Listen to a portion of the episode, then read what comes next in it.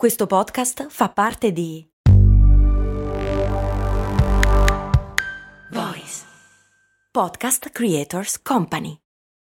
When you need mealtime inspiration, it's worth shopping Kroger, where you'll find over 30,000 mouthwatering choices that excite your inner foodie. And no matter what tasty choice you make, you'll enjoy our everyday low prices, plus extra ways to save, like digital coupons worth over $600 each week. You can also save up to $1 off per gallon at the pump with fuel points. More savings and more inspiring flavors make shopping Kroger worth it every time. Kroger, fresh for everyone. Fuel restrictions apply. Edoardo mi chiede, ma è vero che i corvi non si scordano mai un volto?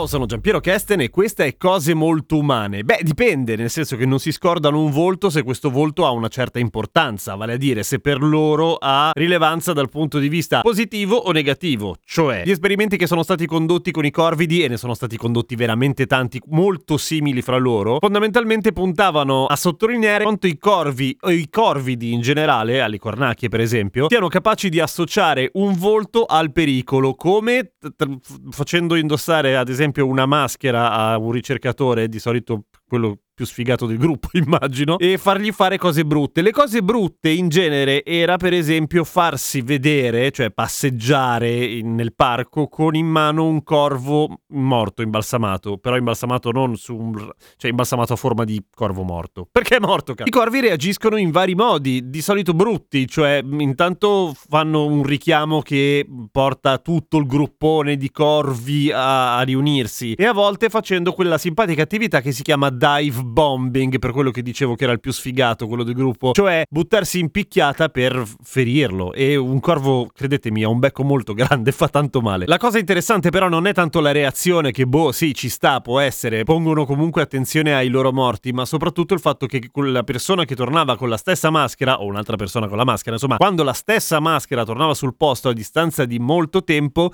i corvi se lo ricordavano. Per cui cosa facevano? Facevano il richiamo, arrivavano tutti, non necessariamente attaccavano, però comunque stavano allerta. E la cosa più interessante in realtà era il fatto che i corvi si passavano parola. Cioè, i corvi figliano una volta all'anno, vuol dire che lo scambio generazionale è abbastanza rapido. Ecco, di generazione in generazione, quindi di anno in anno, si passavano parola del fatto che lo vedi quello lì? Ecco, quello lì è uno stronzo. Per cui si arrivava che tutti i corvi che se la prendevano con la maschera e che lo consideravano uno stronzo in quanto stronzo, tutti i corvi che quindi facevano il richiamo, assistevano, eccetera, ecco, di loro nessuno aveva mai avuto esperienza diretta con la prima volta, cioè era un'esperienza raccontata di corvo in corvo, di generazione in generazione. E questo è pazzesco. Ma la cosa interessante, ancora più interessante che viene fuori in realtà da questo, o meglio da una serie di studi, in particolare quello con il corvo morto, che usava un corvo morto per far capire che era uno stronzo, è l'importanza che i corvidi danno appunto alla morte. Che è una cosa che in generale avviene, ok, anche a livello degli insetti, naturalmente c'è attenzione nei nei confronti delle salme dei propri simili, ma non per una questione di rispetto tributato, semplicemente perché, ad esempio, le formiche espellono le formiche morte dal formicaio per una questione igienica, per evitare la proliferazione batterica o fungina. I corvidi però dimostrano nei confronti dei propri morti un'attenzione che hanno solamente i grandi mammiferi o comunque mammiferi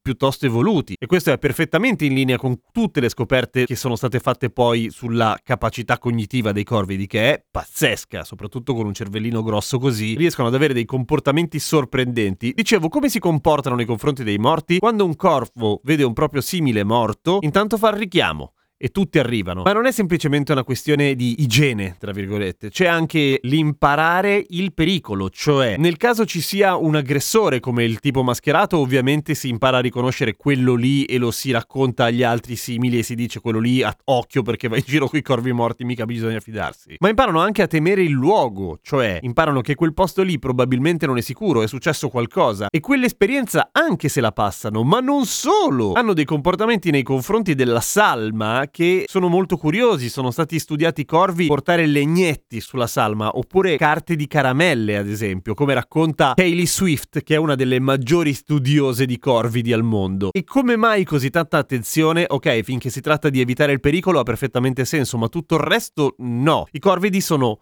oltre che molto intelligenti, anche molto molto sociali, cioè hanno delle relazioni fra di loro complesse, hanno anche un modo di comunicare così raffinato che uno stormo di corvi potrebbe avere un linguaggio leggermente diverso rispetto a un altro perché ha il proprio gergo, al proprio dialetto. E sicuramente il fatto che le relazioni all'interno dello stormo siano così strette ha a che vedere anche con come si comporta nei confronti dei morti, che probabilmente, essendo di zona ed essendo in particolare i piccoli corvidi come le cornacchie molto territoriali, Italy è un forse caro e troppo, e troppo umanizzante, ma comunque un simile conosciuto. Per cui è vero che non dimenticano mai un volto? Sì, se hai fatto qualcosa di orribile o qualcosa di molto bello anche sì come per esempio semplicemente portare da mangiare. Io l'avevo raccontato un casino di tempo fa in una vecchia puntata di cose molto umane. Ho convissuto per dei mesi con una cornacchia che abbiamo trovato abbandonata per terra troppo piccola anche solo per camminare finché si è involata ed è ritornata nel suo stormo. Questo, questo viaggio è durato da marzo a luglio più o meno ed è successo un po' di volte a me o a membri della mia famiglia di venire riconosciuti dalla grigna, così si chiamava la cornacchia, e essere salutati. Nel senso che si avvicinava, faceva dei cra un, un po' strani perché parlava strano avendo imparato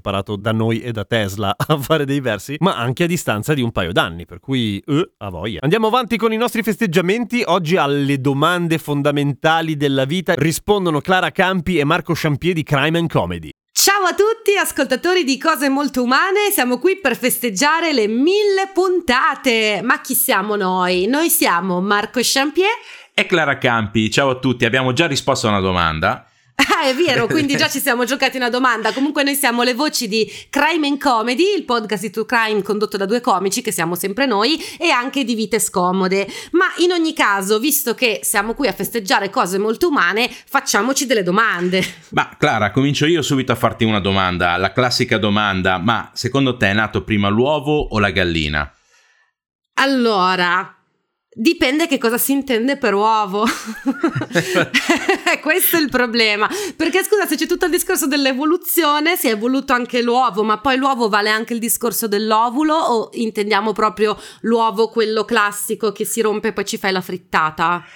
Eh, non lo so, guarda, secondo me possiamo tagliare la testa al toro e dire che sono nati prima i dinosauri e uh-huh. quindi anche i dinosauri, gli antenati della gallina.